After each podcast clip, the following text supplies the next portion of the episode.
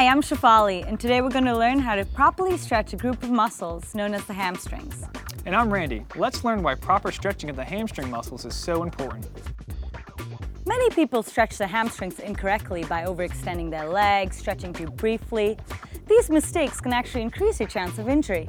Let's go inside the Duke Sports Medicine Clinic and learn how to properly stretch your hamstring.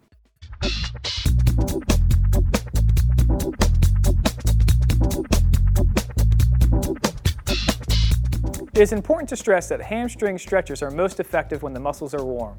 So at the very least, perform a proper warm-up before performing this exercise.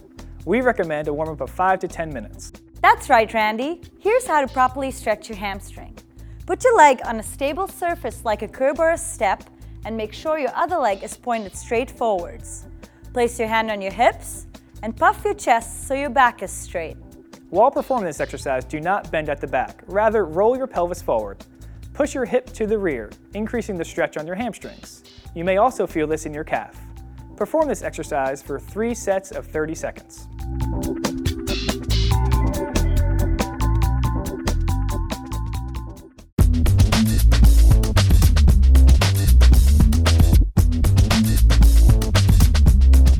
The hamstring is a group of large muscles that span from the pelvis to the knee. The hamstrings are made of three separate muscles. The hamstring muscles bend the knee and move the thigh back. Hamstring injuries are among the most common athletic injuries. Inadequate hamstring flexibility can lead to injuries that take you off your feet for weeks. Proper hamstring stretching increases flexibility and ultimately decreases the chance of injury during exercise. Here at Duke Sports Medicine, we recommend you stretch your hamstrings after a proper warm-up and add this to your normal exercise routine.